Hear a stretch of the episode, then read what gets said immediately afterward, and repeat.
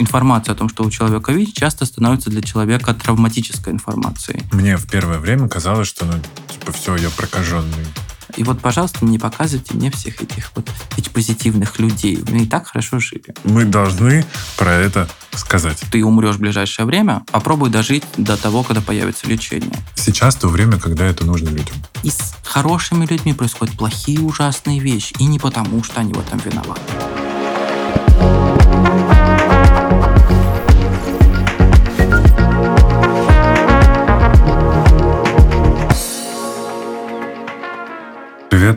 Это подкаст «Накопились токсины». Меня зовут Игорь Кун. Сегодняшний выпуск приурочен к 1 декабря, Всемирному дню борьбы со СПИДом, посвященному актуальным мерам противодействия ВИЧ-инфекции. В этот день устраиваются просветительские мероприятия, и наш выпуск как раз такой. Я должен сказать, что если вам меньше 18 лет, то вы должны выключить нас или вы можете прослушать этот выпуск с взрослым человеком. В студии со мной Радевич Илья, врач-биофизик, психолог и социальный работник. Привет. Привет, Игорь. Я очень рад, что ты откликнулся и поговорить на эту важную тему. Мы выходим по вторникам, но 1 декабря уже будет на этой неделе. Ой, супер. Хочу спросить, честно говоря, сразу а, в омут, а, почему важно знать свой ВИЧ-статус и когда ты узнал свой? Да, у меня ВИЧ-статус, я ВИЧ-положительный человек уже 5 лет. Мне 26 лет, ну то есть мне было 21 год. Угу. Это была неожиданность для меня на тот момент, поэтому, а, несмотря на то, что я тогда заканчивал медицинский университет, и как-то мои идентификации были связаны с тем, что я врач, я все знаю. Мне казалось, что чем я умнее, тем защищеннее в мире.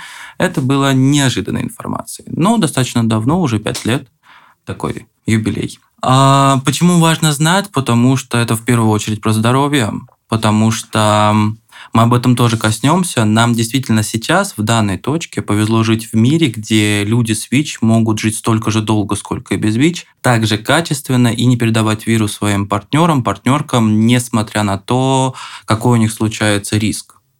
И в этом смысле сейчас ВИЧ-инфекция – это не та история ужасных социальных реклам 2000-х, 90-х, а история, которая достаточно хорошо контролируется, и поэтому, зная вовремя зная о том, какой ВИЧ-статус, если, допустим, он положительный, большое количество людей получает возможность жить, грубо говоря, mm и жить качественно, наполненную, яркую жизнь. Ну, ты и психолог и социальный работник. Расскажи, чем ты занимаешься, какая у тебя деятельность, потому что, как я понимаю, твой день складывается очень разнообразно из кучи разных дел. Да, так есть. Я работаю социальным работником в ВИЧ-сервисном благотворительном фонде. Мы предоставляем возможность бесплатного анонимного тестирования и консультирования на антитела к ВИЧ и гепатитам. А, это одна часть. Плюс еще все-таки больше объем моей работы там – это социальная работа. Это, грубо говоря, то, что начинается тогда, когда человек узнает о том, что у него ВИЧ. Это социально-психологическое сопровождение, когда в такой первичной острой стрессовой реакции я работаю с человеком, обычно это занимает полгода. Ну, не каждый день мы с ним встречаемся. Первый месяц это достаточно тесный контакт.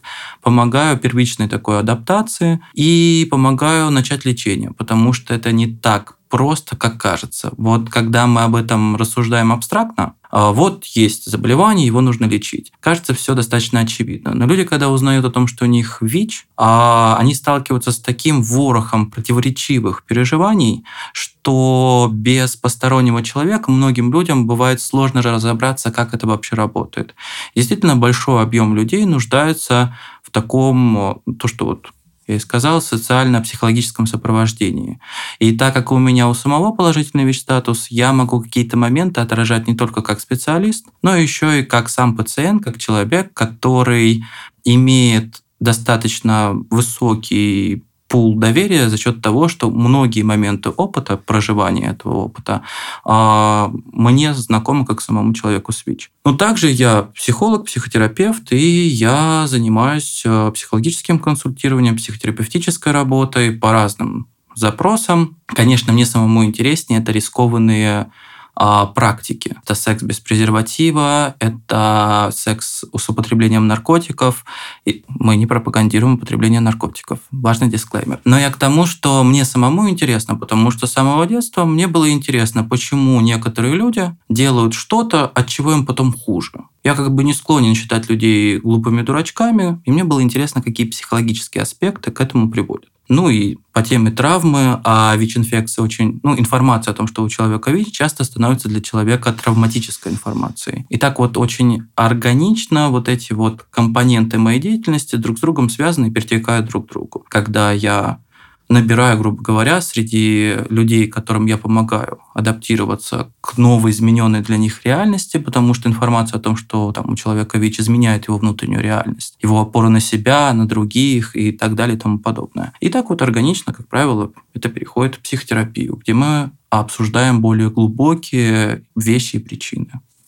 Я очень чувствителен к заболеваниям, потому что ну, в одном из выпусков у меня а, по-моему, психиатр сказал, что это означает заглянуть за грань. Просто дело в том, что есть, ну, как бы я человек, который пережил, в общем, уже, наверное, за последние полтора года достаточно травмирующих ситуаций. Э, год назад я удалил опухоль мозга доброкачественная, у меня была акромегалия, э, орфанное заболевание, и, собственно, поэтому я затрагиваю такие серьезные темы в своем вроде как немного даже веселом и развлекательном подкасте, но всегда стараюсь просветительские темы трогать. Потому что в тот момент, когда мне сказали диагноз, и мне сказали, что с моим размером опухоли и с моим объемом гормонов роста а, я доживу до 40. И, конечно, ты ну, ты стараешься как-то это разделить с кем-то, но очень сложно найти в этот момент человека, который тебя действительно поймет, потому что тебе кажется, что тебя вообще в этой жизни да. никто не понимает. Мне очень повезло, если так можно сказать, у моего э, психотерапевта, у него тоже доброкачественная опухоль, и он на химии, и поэтому он меня здесь поддержал. Но затем у меня летом случилась история про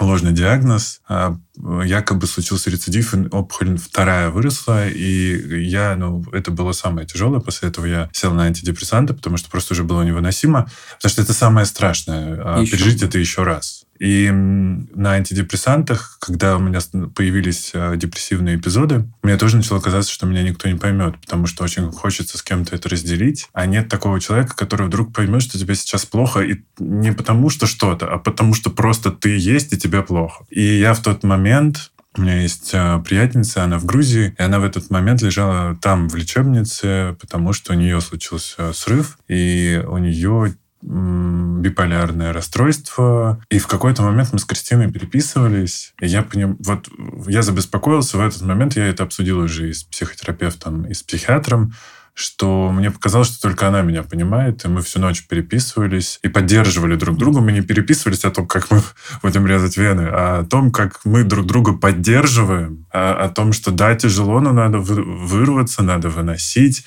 Она мне скинула там дыхательные практики, mm.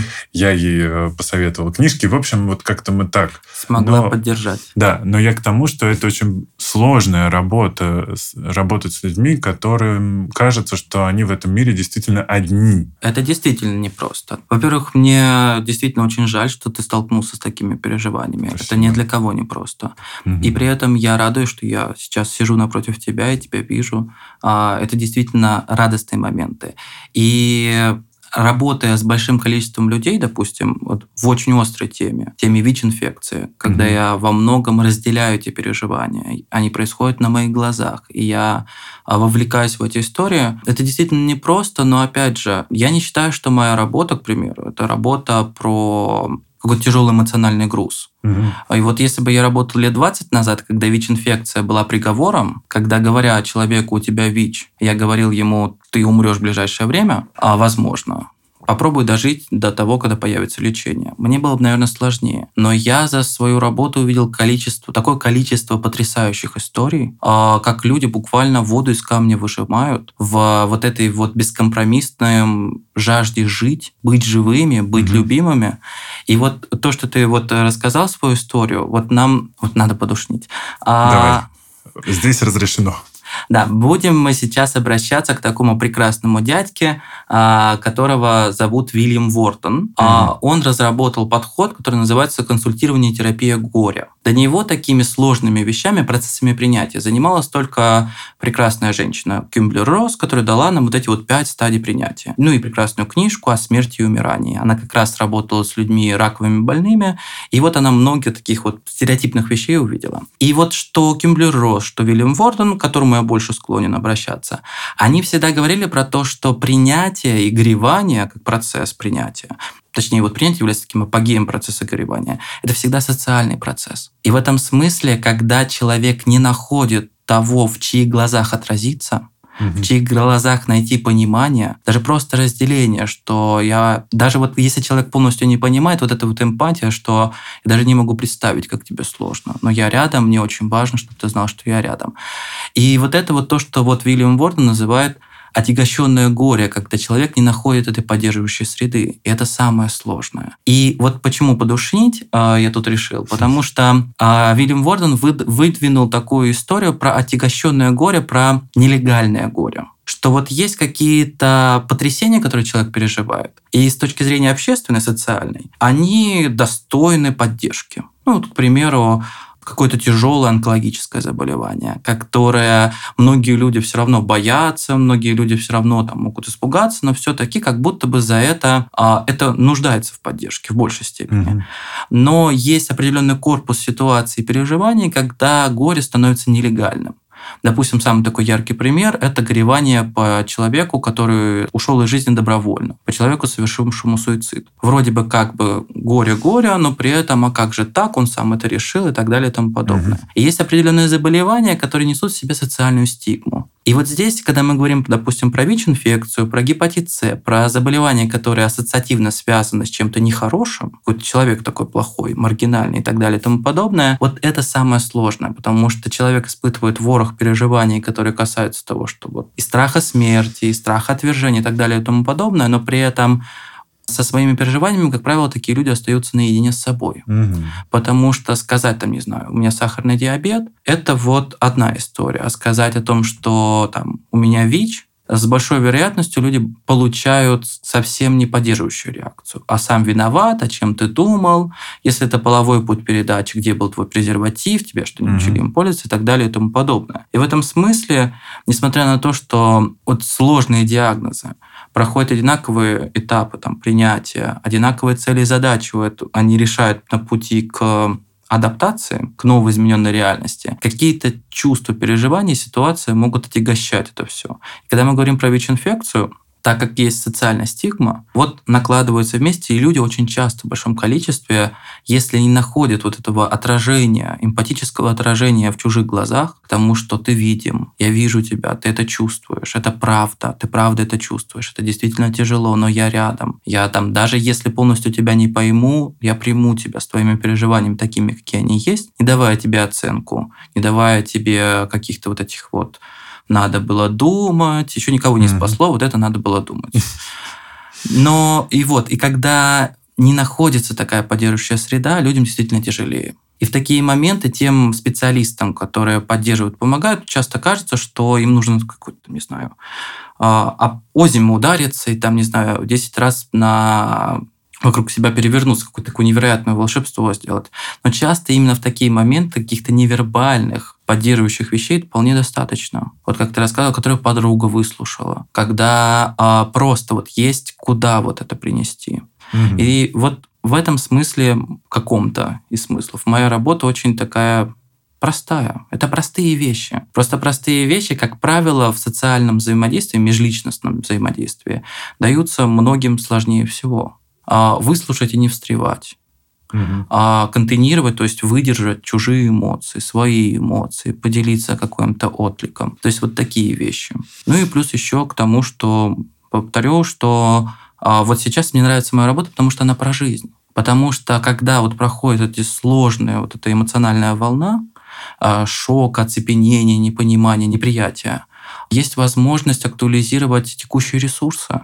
И моя работа это про людей, которые, вопреки всему, остаются счастливыми, а, заново учатся жить. И когда я вижу, как эти люди справляются с такими сложными переживаниями, и вижу результаты, когда там через два года, через три года они ко мне приходят и говорят, Илья, вот у меня сейчас новые отношения, новая жизнь, как прекрасно и так далее и тому подобное. Я помню, как два года назад там он или она плакал или плакала и говорили, что вот вообще никому я теперь буду, не буду нужен. Вот в такие моменты я получаю такой невероятный заряд вдохновения. И еще одно подтверждение, что как бы тяжело ни казалось, когда есть вот это вот, ну, то, что Болби называл надежная привязанность, ну, такой хотя бы субститут в виде там социального работника, психотерапевта, того человека, который может выслушать, то можно горы свернуть на самом деле. Это очень круто, потому что сейчас э, и время такое, как будто бы не осталось ни позитива, ни, ни даже надежды на хорошее.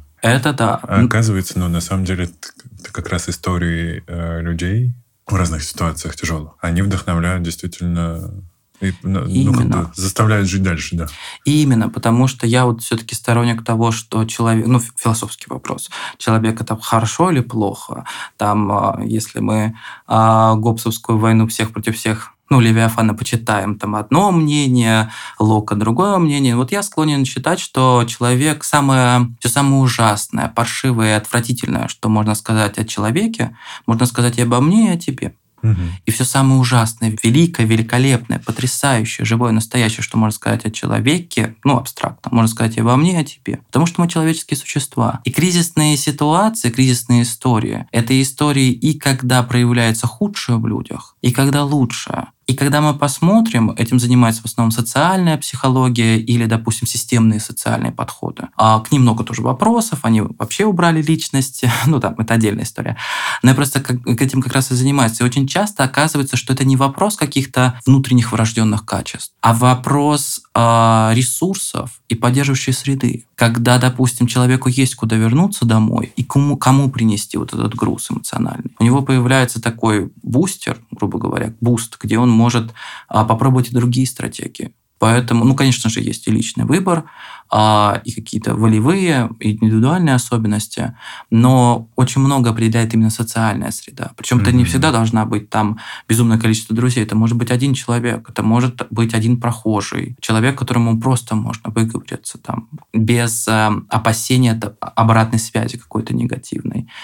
И в этом смысле, да, э, кризис, кризисные ситуации – это всегда и поле каких-то ужасных, катастрофических сценариев, когда все очень плохо, и люди проявляют свою худшую сторону, но в то же время это и история про что-то очень хорошее. У нас всех есть и самое лучшее, что может быть в человеке, и самое худшее. И во многом это вопрос обстоятельств, в которых мы находимся, и личного выбора. И в кризисных ситуациях, тоже возвращаясь к ВИЧ-инфекции, часто, когда мы видим какие-то ужасающие истории, когда люди, а обычно в социальном поле присутствуют какие-то экстремальные вещи, когда там человек отказывается от лечения и всех заражает, когда человек наоборот идет и кончает с собой, пишет завещание, там куча других страшных вещей какие-то делаются, как будто формируется такое представление, что это настолько ужасно невыносимо, что вот люди готовы, там, не знаю, покончить с собой, чем жить, допустим, с диагнозом ВИЧ-инфекция. Но что такое было, и порой периодически в социальном информационном поле это мелькает. Но это скорее такая другая крайность. Есть другая крайность, когда люди, наоборот, очень проявляют такие вот невероятные чудеса героизма, грубо говоря, когда они, ну, как я сказал, воду из камня выжимают, когда они просто настолько цепляются за жизнь, что просто кажется, ну, это невероятно. Как так можно? Как бы в чем секрет энергии кота Бориса? И посередине есть поле вот просто обычных нормальных людей, для которых во многом их реакция, их прогноз зависит от той среды, доступности к поддерживающей среде, которую они могут иметь. И вот это вот тоже такая большая сложная история. И это такая история про взаимную ответственность, потому что никто же не придет и скажет «Привет, я сделаю для тебя прекрасную среду, и все у меня будут там здоровые, счастливые и прочее». И потому что это вещи не архиумные, это вещи не те, которые там в университетах изучают. Это банальные вещи. Не, ну, как бы, не осуждение, принятие, умение вовремя заткнуться, там, не знаю, там... А, не токсичить. Не токсичить в том числе, да. Оставаться людьми. Это то, что невероятно банально и очень просто. То, что мы можем друг другу дать. Просто выслушать, просто вот так сказать, да, сейчас я не буду давать свое невероятное, великолепное мнение, чтобы в твои глаза за счет тебя подняться там и вот вообще. И самоутвердиться. И самоутвердиться, а просто послушаю, как ты вот услышишь, что ты, что ты чувствуешь, что ты думаешь.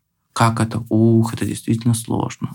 Мгм. Это же так просто, но не очевидно. Мне, кстати, мне кажется, на одной из сессий психолог так сказал, говорит, так, ну, эм, это же все про жизнь. И это просто жизнь. И она бывает и такой. Да, да. Я вообще считаю, что, ну, как бы я сторонник науки, а научного подхода. Ну, Мгм. не в плане сциентизма, то есть я не упоротый позитивист и не считаю себя таковым, но при этом, при всем, я считаю, что как таковой психологии как науки быть, ну, не особо должно, потому что, когда мы смотрим, изучаем, ведь то, что делает психолог, психотерапевт, по большей части, это то, как люди в нормальном случае должны относиться друг к другу. Мгм. Просто в обычных ситуациях, это, ну просто это обычно то, что делает психолог, можно делать либо по большой любви, либо за деньги. Ну как бы и все. А по сути это не какие-то такие вот невероятные вещи. Конечно, там мастерство, опыт накладывают. Конечно, есть разные ситуации. И все не так одно дискредитирующее себя слово, все не так просто. Но при этом это действительно про жизнь. Это не какая-то там далекая история, а именно самая простая, самая базовая, самая очевидная. Мгм. Про стигму. Честно говоря, мне кажется, их это может быть мое мнение, но мне кажется, их две. Вот есть какой-то внутренний дракон и внешний. Потому что я, при том, что у меня как бы вообще история, которая только связана со мной, мне в первое время казалось, что ну, типа, все, я прокаженный. То есть это какая-то такая моя сначала была история с тем, что мне нужно было справиться и пере- ну, переступить черту и наконец-то взять себя там, в руки, набраться сил, сказать, а, чтобы вот даже э, ну, нужно, нужен был ресурс на то, чтобы попросить поддержку. Потому что кажется, что это все. Мгм. И, соответственно, есть еще внешняя стигма. У людей с э, ВИЧ это же, наверное, ну, как бы это в кубе втройне, в сто раз, потому что стигматизация И Э, внутри, и снаружи. и, причем очень мощная. И очень мощная, да. Вот про принятие, процессы принятия. Часто думается, что я должен как-то пройти путь, принять. Ну, принял, здравствуйте. Но смысл в том, что когда ко мне приходят и говорят, вот почему я принял, и вот все равно мне плохо. Для меня я слышу то же самое, как будто человек говорит, почему я покакал и снова хочу какать. Потому что нельзя же один раз на всю жизнь покакать. Согласитесь? Согласитесь. Наверное, у каждого был такой опыт в своей жизни. Ну так, или иначе, все-таки.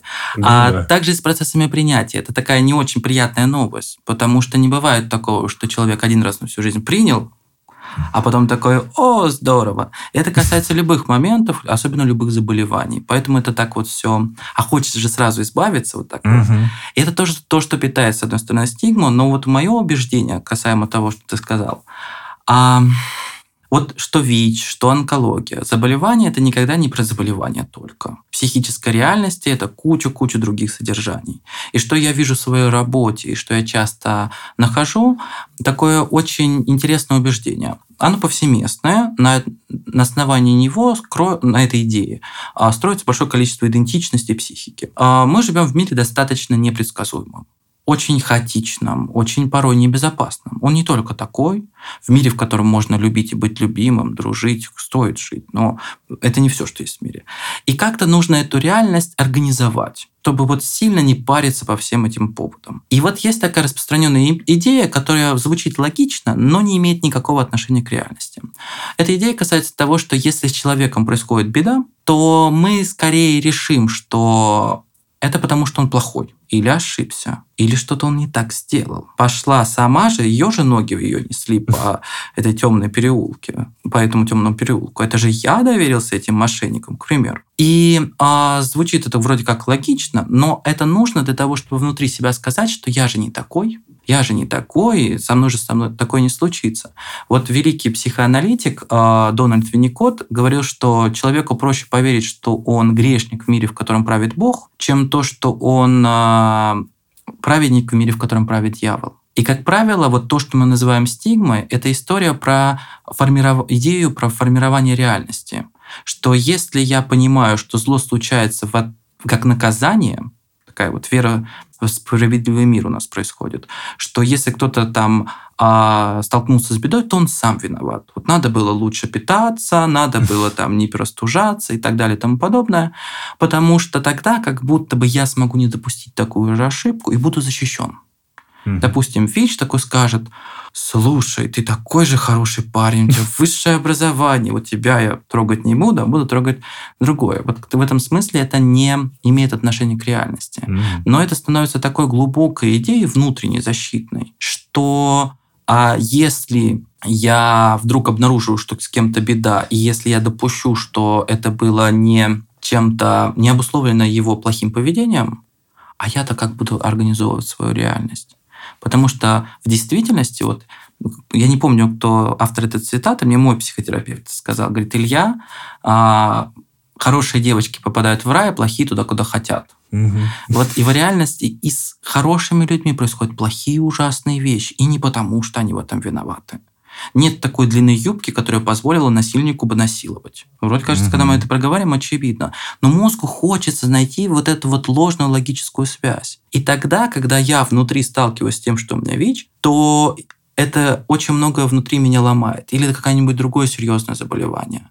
Потому что, допустим, а, еще вчера я мог говорить своему а, знакомому, приятелю, который там имеет разнузнанную сексуальную жизнь, что вот ты там доскачешься до ВИЧа, а сам про себя при этом думаю, нет, все мои связи не случайны. Знаете, посмотрели, был такой фильм э, Воропаева «Кислород». Угу. Там была такая цитата, что эта замуж она вышла случайно, зато все ее остальные связи с мужчинами случайными не были. Типа у меня же не упорядоченные связи, а упорядоченные. Не беспорядочные, а упорядоченные. Mm. И вдруг там я обнаружу, что у меня ВИЧ. А я как бы мальчик хороший, не курил, не пил, не изменял. И это как бы должно было меня магическим образом защитить. А теперь, и только вчера я говорил своему другу, да скачешься, а я что и вижу? Он до сих пор скачет и до сих пор без ВИЧ-инфекции, а у меня стабильное, надежное отношение, ну, вроде как. И у меня ВИЧ. Что теперь мне про себя думать? Что теперь мне про себя говорить? как так теперь мой мир был вот таким очень порядочным и предсказуемым, а теперь-то он стал другим, и как-то мне к этой новой реальности нужно адаптироваться. Раньше я думал, что если я там буду не пить, не курить, там, не ругаться матом и делать всякие потрясающие вещи, которые делают хорошие мальчики, что это как бы меня спасет от зла этого мира вдруг оказывается, что зло просто происходит. В общем, и сын маминой подруги тоже бывает плохим. Да, и сын маминой подруги тоже бывает плохим. И, а когда мы видим у кого-то, конечно же, проще сказать, что это он сделал, потому что он какой-то не такой. Ну, какой-то вот сам виноват, вот это вот victim когда мы жертву обвиняем в насилии. Знаете, вот есть такой, может быть, видели кто-то из вас мимасик в где-то гуляет, я не знаю где. А раньше бы сказал ВКонтактике, сейчас что-то как-то реальность стала ширше. Ширше, да. И где там типа как, не, как предотвратить изнасилование. Пункт первый и единственный – не насиловать. Потому что если насильник не принимает э, решение насиловать, насилие не случится. Так же и тут как бы. Но при этом если вот я так не решаю, не решаю, что плохое происходит с плохим, или воздастся, или бумерангом, или как далее и тому подобное, то а приму вот эту историю про то, что это может быть совсем по-другому. И даже если это так, что этот человек недостоин сострадания, сочувствия, принятия, ему уже плохо, это же реальное чувство, реальное чувство. Сказать ему «ты дурачок», ну, чем мы ему поможем? Если у нас цель самоутвердиться, ну, как правило, здесь цель вот это вот организовать реальность, потому что а я-то не такой, а я-то не такой, а у меня-то связи не случайные, а я-то mm-hmm. наркотики не употребляю. И возникает такая защитная функция стигмы когда за счет стигмы, а внешней, как правило, мы организуем свою реальность. Мы понимаем, что вот это плохое, то, что нам не нравится, оно где-то там вот живет, где-то там сидит. И вот да, с этими, это очень актуально сейчас. Да, и вот с этими людьми варится. А я-то хороший, вечно меня же посмотрит и скажет, ну ты же в очках. ты же такой умный, такой красивый, такой замечательный. И бабушку вчера перевел, вот сегодня я тебя не трону. Трону-ка я Васю, а Вася потому что вот как-то вот Хотя плохо себя ведет. наступил. Да, да, да. И это такая история. Но когда мы говорим про самостигму, здесь сложнее. Потому что вот эм, когда, ну, как-то я тут недавно, я понимаю, что такая смешняка, типа, знаете, я прожила довольно долгую жизнь, ну, из, про Канди Поппер, там, так, просто мы с э, друзьями недавно смотрели снова этот видосик, А, я просто к чему? К тому, что достаточно большой опыт я имею наблюдения за тем, как люди узнают, что у них ВИЧ, какими переживаниями сталкиваются, что касается тоже самостигмы и так далее и тому подобное. И я обнаружил, что есть таких три комплекса переживаний, которые застилают все. Казалось бы, если мы проходим, подходим к этому медицински, то мы видим, что заболевание, ну, лечится, ну, подается контроль. Кажется логично, но что-то это же не конец света. Но это конец света, человеком так это проживается. Но угу. почему? Я вот заметил, что есть три таких корпуса переживаний, которые вот так или иначе вспыхивают и застилаются во все. И звучат они вот достаточно просто. Я умру, я буду одинокий и никому не нужный, меня все будут бояться и все меня будут это отвергать. И третье, даже если я буду жить, моя жизнь будет такой невыносимой и болезненной, что лучше уж такой жизнью, честно говоря, не жить. И эти вот переживания, они осознанно или полуосознанно все равно присутствуют. И очень того, много того, что мы можем называть самостигмой, на, на самом деле является замаскированными этими переживаниями. И если вот мы не обнажаем, не касаемся этого с самого начала, допустим, я как специалист, я так вот сразу и говорю, ну, давай мы с тобой обсудим три такие вот вещи. Вот я просто заметил, что часто вот это то, что потом мешает, и давай сейчас обсудим. И вот так вот мы это обсуждаем. Где-то в провокативной манере. Допустим, когда человек говорит, вот я боюсь, что я умру. Я ему говорю, слушай, у меня для тебя плохие новости. Ты умрешь. Когда-нибудь ты точно умрешь. Потому что ты человеческое существо. Но дальше уже из этого, через такую так, небольшую провокацию, контакт с этим страхом и мою там спокойное лицо, возможность на меня опереться, мы выводим то, что, допустим, сейчас благодаря лечению можно умереть не от ВИЧ-инфекции, угу. а от каким-то другим вещам. И вот очень много того, что мы говорим про самостигму, вот на самом деле является вокруг этих переживаний крутится. Потому что, допустим, я должен, меня жизнь наказала, я должен там умереть, и так далее и тому подобное. А, и тут всегда это индивидуальная история.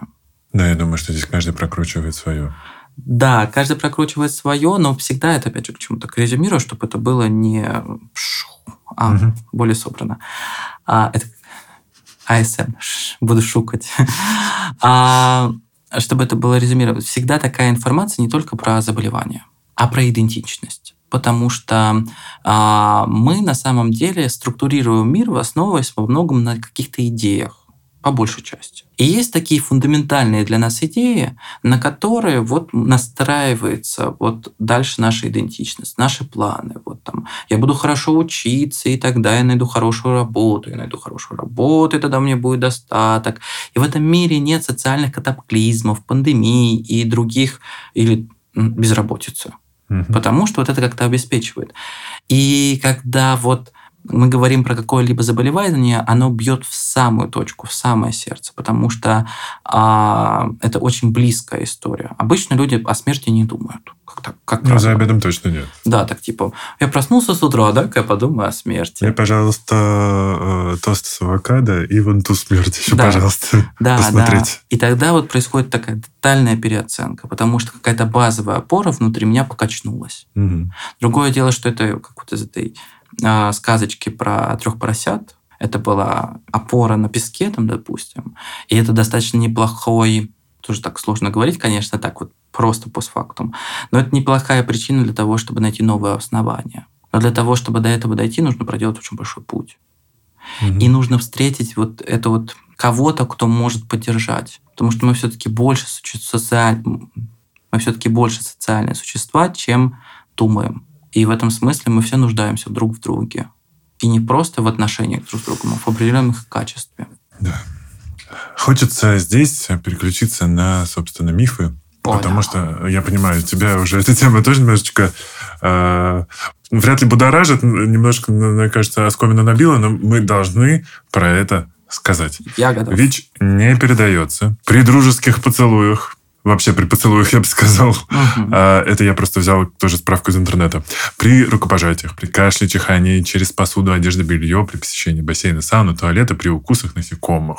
Я даже не знал, что кто-то думает про это. Что я хочу сказать? Я э, делал программу на телеке. Я еще работал тогда на телевидении. Мне кажется, мне было лет 18. Сейчас мне 33. Прошло дофигища лет. Хочу тебя спросить, изменилось ли что-нибудь? Потому что буквально там еще пять лет назад я помню, что э, узнав, э, я на, на радио уже работал, узнав о том, что у нас в студии был гость Switch, следующий ведущий протер просто все вокруг э, антибактериальными салфетками. Потрясающе. Угу.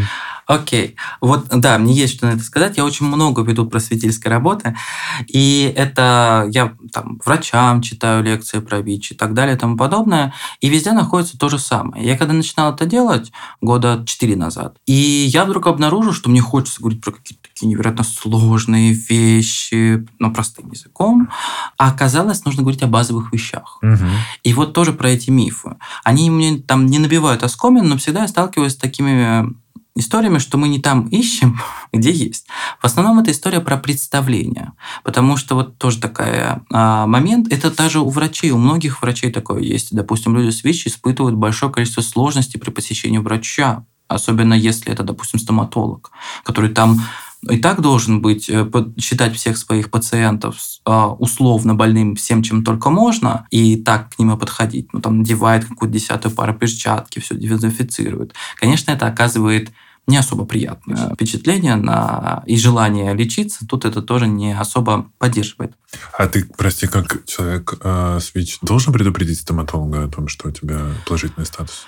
Ох, вообще, на самом Какая деле, здесь... здесь... Есть ли этическая норма, скажем так? Мы можем здесь как-то... Сложный вопрос, потому что есть юридическая компонента, которая размыта до нельзя. Mm. Есть этическая компонента, которая про моральный выбор. Mm-hmm. И есть большое количество людей, которые просто тупо очень сильно боятся. Mm. И в этом смысле здесь мы много можем говорить. Вообще не обязан. Mm-hmm. Но, допустим, везде в стоматологиях нужно будет указать. Указывает пациент или нет, это на его усмотрение. Ответственность за то, что он не укажет, не несет этот человек. Но это является достаточно большим таким спектром переживаний. И очень многие люди с ВИЧ, э, допустим, выбирают тех врачей, которые к этому нормально относятся. Такие врачи есть. Но сложно их найти. Я просто к чему? Про то, что и, и у врачей, которые имеют высшее медицинское образование и так далее и тому подобное, и у людей, когда просто это люди какие-то залетные, когда я там... Да.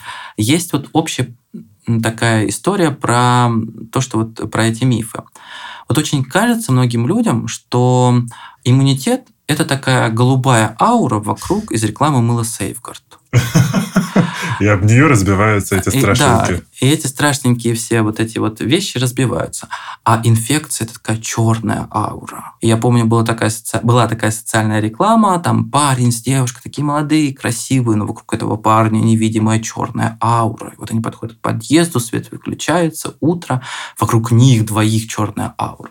А, типа, предохраняйтесь? Ну да, ну типа вот как вот передается. И очень часто в мозгу очень многих людей в сознании а вот есть такое представление. Поэтому как будто бы мы пожмем руки, на меня вот черная аура перейдет. Без понимания того, что мы вообще-то живем в мире физическом, и у всего в нашем физическом мире есть материальный субстрат. И для того, чтобы случился инфекционный процесс, нужны условия пути передачи. И вот когда мы смотрим на это и говорим, что иммунитет это не голубенькая аура, а инфекция это не черная аура, что это определенная цепь событий, чтобы случилось, грубо говоря, нужна совокупность условий, тогда получается потихонечку включить рациональную составляющую и как-то вот это все а, минимизировать. И это касается, допустим, и врачей, и так, вот э, мы читали потрясающие стоматологи, там стоматологическая клиника год назад позвала меня там прочитать лекцию по ВИЧ, по ВИЧ-инфекции. И там были взрослые дяди, взрослые тети, даже был как немножко,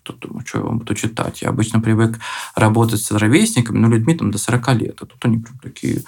А, и вот когда мы говорим про пути передачи, там про половой путь передачи, так в том числе, они такие говорят, ну все-таки. Ну я говорю, ну как половой? Ну вы, если вы не занимаетесь сексом с своими пациентами незащищенными, не колите с ними одной иглой, ну вот как, скажите, вы заразитесь? Ну то есть это обычно людей возвращает, потому что вот понимание того, что есть вот эта цепь передачи. И вот тоже такая вещь, э, достаточно занятная, но при этом мало кто об этом знает, что ВИЧ-инфекция – это ВИЧ сам вирус, он потрясающий, кстати. Он потрясающий как вирус, он прям великолепен. Но при этом... Супер киборг такой, супер терминатор. Да, да, да. да. И при этом а, он очень слабый он очень неустойчивый. В воздухе он в течение нескольких секунд умирает. Капля mm-hmm. крови, которая упала и засохла, уже там нет живого нативного, ну то есть способного вызвать инфекцию вируса. То есть для того, чтобы произошло заражение, нужно, чтобы вирус попал а, в кровоток либо в лимфоток. Просто так там он никак не проходит. Этого не происходит. Но при этом очень важно, что если у нас есть какой-то условный Вася, и в организм этого Васи попал один вирус, ничего не случится. Попадет 100 вирусов, ничего не случится. 500 копий вирусов впадет, ничего не случится. Для того, чтобы этот Вася заболел ВИЧ-инфекцией с вероятностью 96%, это доверительная вероятность, нужно, чтобы в его организм единомоментно попало не меньше 6 тысяч копий этого вируса. Это очень-очень много. И в этом, а, и причем не просто в, там, куда-то попало, в желудок. В желудок ВИЧ попадет, допустим, целуются люди, он там переварится, угу. там агрессивная среда. И то есть должно попасть именно в кровь, либо лимфоток. То есть какой туда, где он может встретить там клетки мишени и так далее и тому подобное. И то есть это не так работает, это не так происходит. И материального субстрата, там, чтобы обниматься, дружить, целоваться, вообще не происходит. И в этом смысле, ну, для того, чтобы до этого дойти, и эта информация стала близкой, нужно вот включить префронтальную медиальную кору, где живет взрослый человек, ну, наша взрослость, навыки, осознанность и так далее, и э, выйти из автоматической системы мозга. И, а автоматическая система, она вот такой по умолчанию работает. Плюс еще есть вот это вот, как бы это сказать там, а, есть вот эта история, не, не вижу зла, не замечаю зла. Mm-hmm. Если я не вижу, что существует, допустим, сложное заболевание, то как будто бы вот так вот закрыв глаза, его вообще не станет в мире. Угу.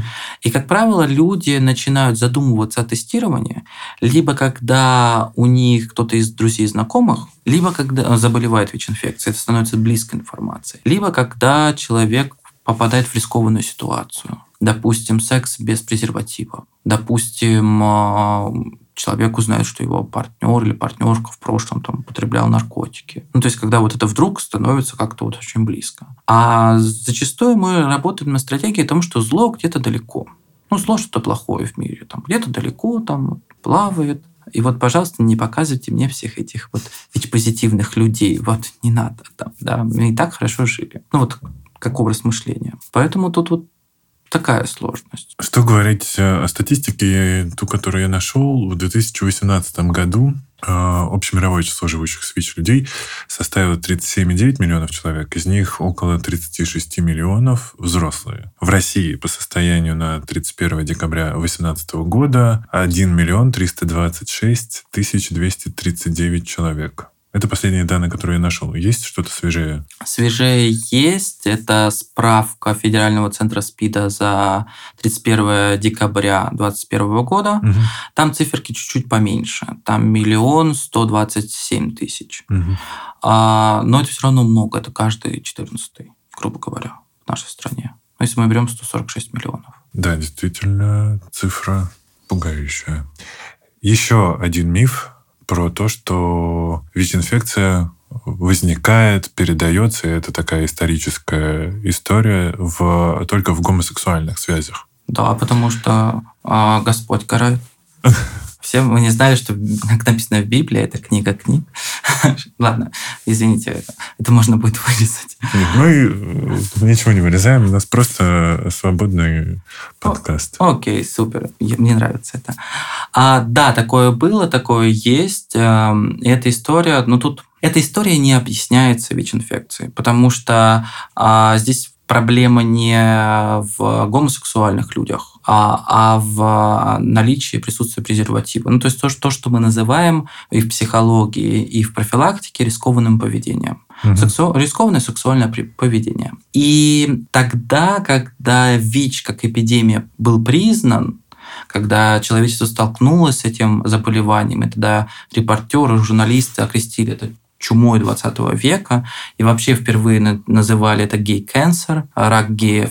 Важно понимать, что тогда мир находился в другой социальной рамке, в совершенно другом социальном поле. Важно понимать, что это был за мир. Это мир, который был целиком и полностью детищем результатов Второй мировой войны когда человечество разочаровалось в модерне, в разуме, в то, что мы сейчас построим потрясающую утопию.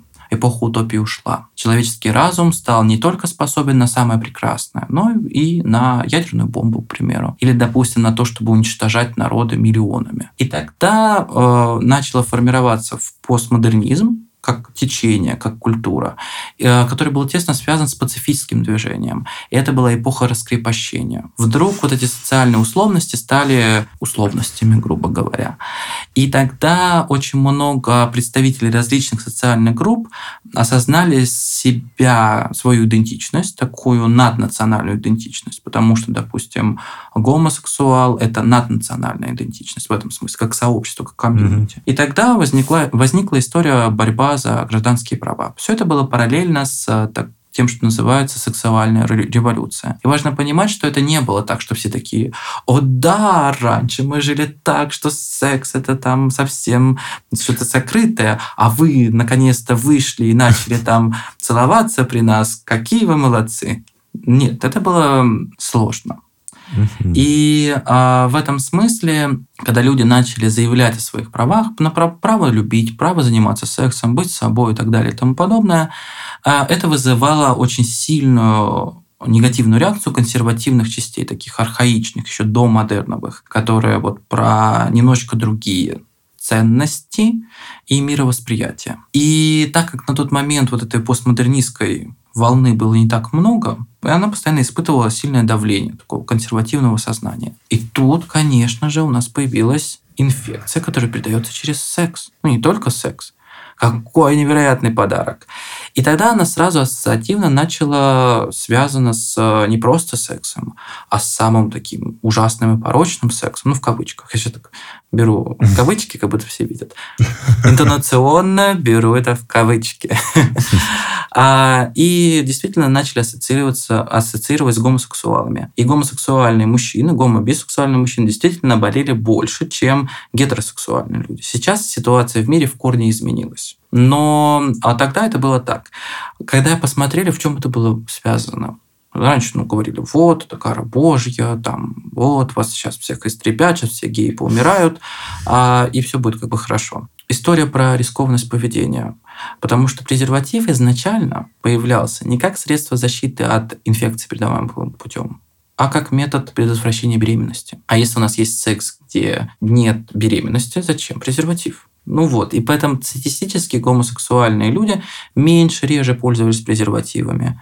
И поэтому чаще болелись. После того, когда было доказано, что презерватив с вероятностью 100% не пропускает вирус, то и, и презерватив перестал восприниматься как средство, по большей части, как средство защиты от беременности, а как средство защиты от инфекций, ситуация изменилась. Сейчас ну мы... и стал более массовым явлением. Да, да, да. И сейчас мы видим, допустим, по российской статистике, э, основной половой путь передачи – это гетеросексуальный секс. Здесь я хочу, честно говоря, напомнить, что очень много гомосексуальных связей в таких закрытых сообществах, как церковь, армия и тюрьма. Да. А, сразу возникает вопрос, почему? Угу. В чем секрет?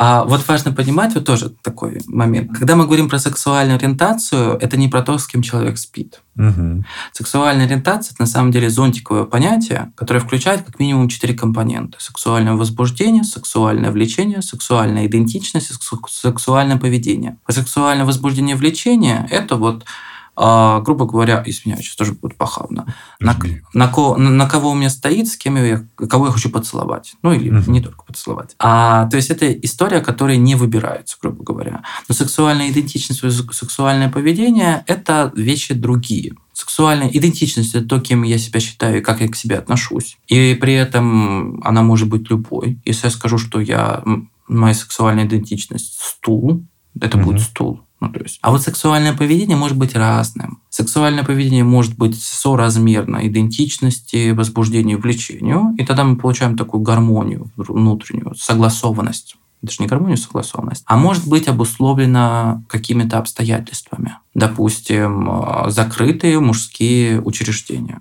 где люди, будучи там, имея разную сексуальную идентичность, могут практиковать э, гомосексуальное поведение сексуальное, тавтология. Ну, устная Всё речь. в порядке. Да.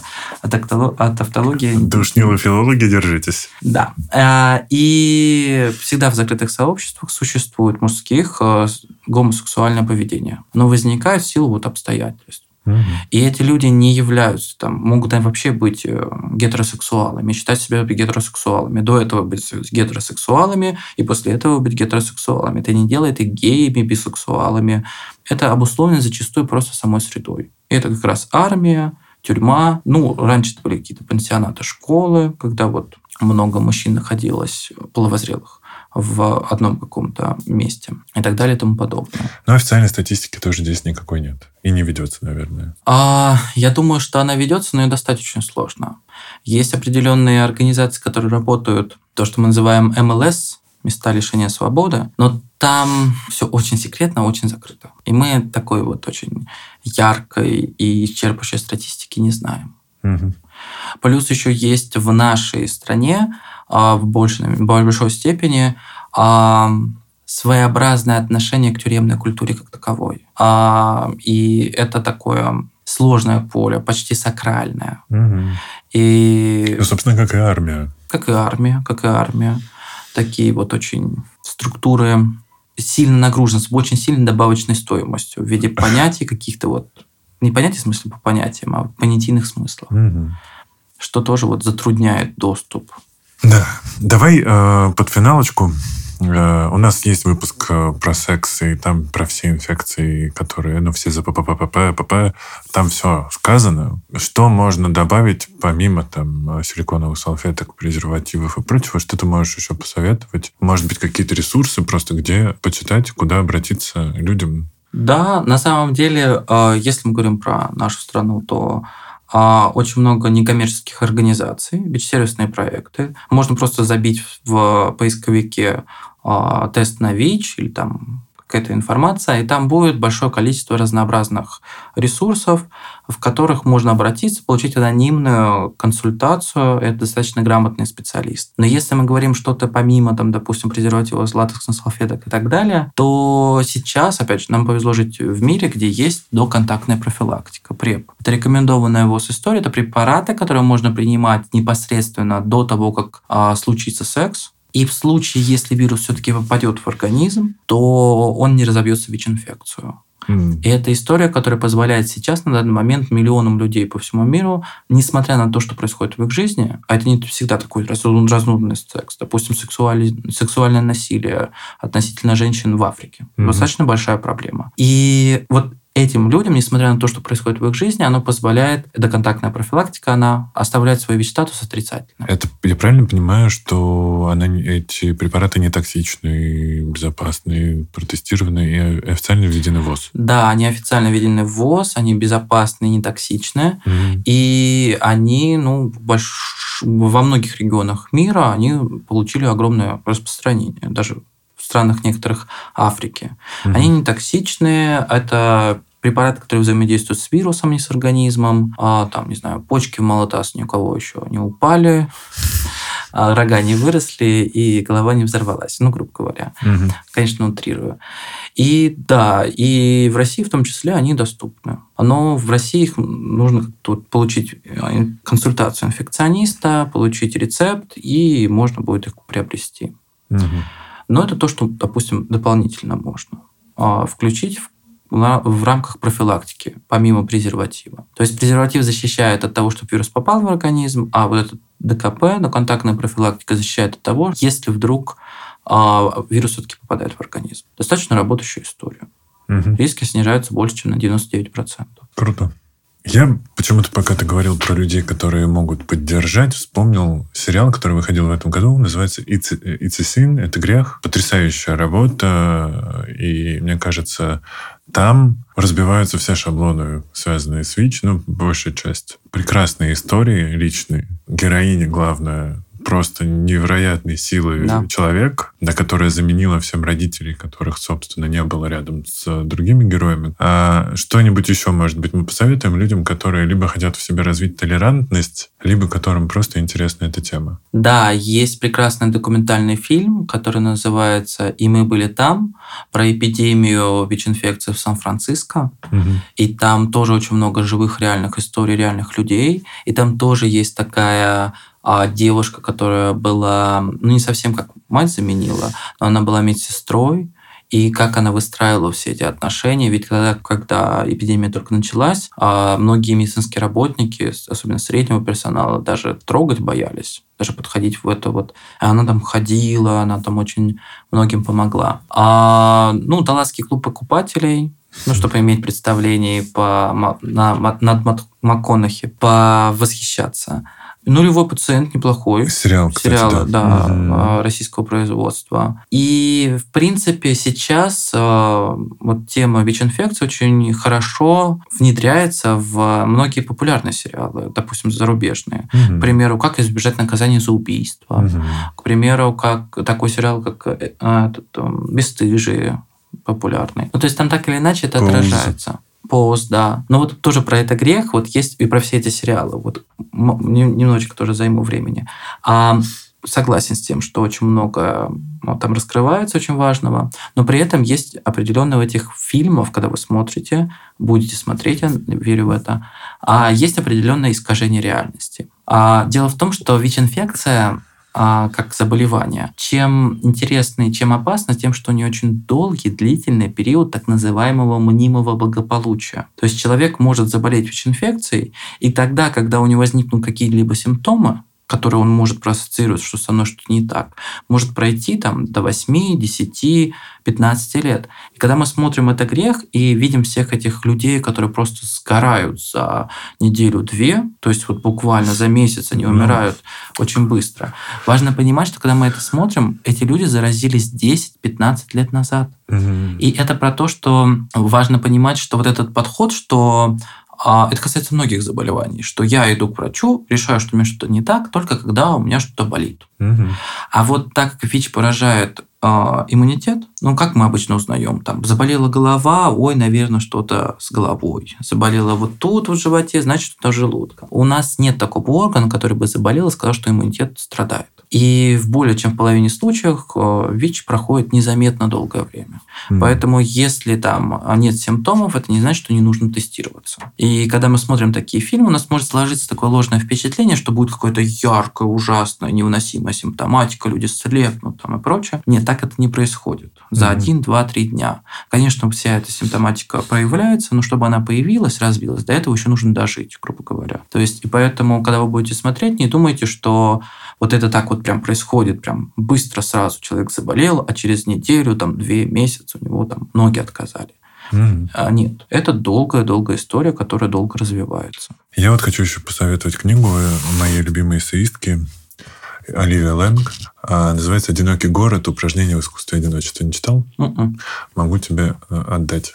Я думаю, что эту книгу, кстати, перестанут издавать в связи с новыми законами. Тут э, несколько историй, в том числе есть Энди Уорхол. А Это личная история этой эссеистки. Она приезжает в Нью-Йорк и рассказывает про, про одиночество в большом городе. Ну и, конечно же, э, не может не затронуть тему людей, которые были одиноки в своих травмах или даже, как Энди Уорхол, одиноки и окруженные при этом толпой. Да. В том числе тут вот есть истории Эдварда Хоппера, Энди Уорхола, Клауса Номи, Генри Дарджера и Дэвида Войнаровича. Кстати, прах Войнаровича развеяли перед Белым домом как это была как раз акция в поддержку ЛГБТ. Вот так. Так что, ребят, читайте, смотрите сериал. Мне кажется, там как минимум это та форма, которая поможет вам, наверное, легче воспринять и легче понять.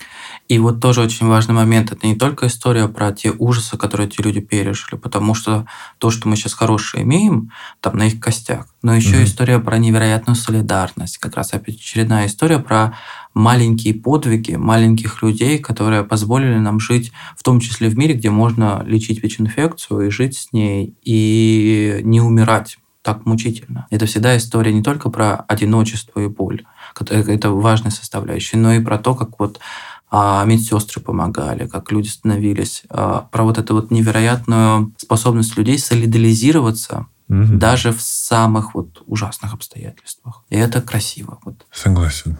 Друзья, сейчас э, наступает декабрь и пора праздников. Вы можете как угодно относиться к этому, но если вам правда захочется сделать что-то хорошее перед Новым годом, вы можете тоже найти э, фонды, хосписы и сделать подарок каким-то людям, сделать приятное. И мне кажется, сейчас то время, когда это нужно людям. Да, да. Илья Радевич сегодня был со мной, врач-биофизик, психолог и социальный работник. Спасибо, Игорь.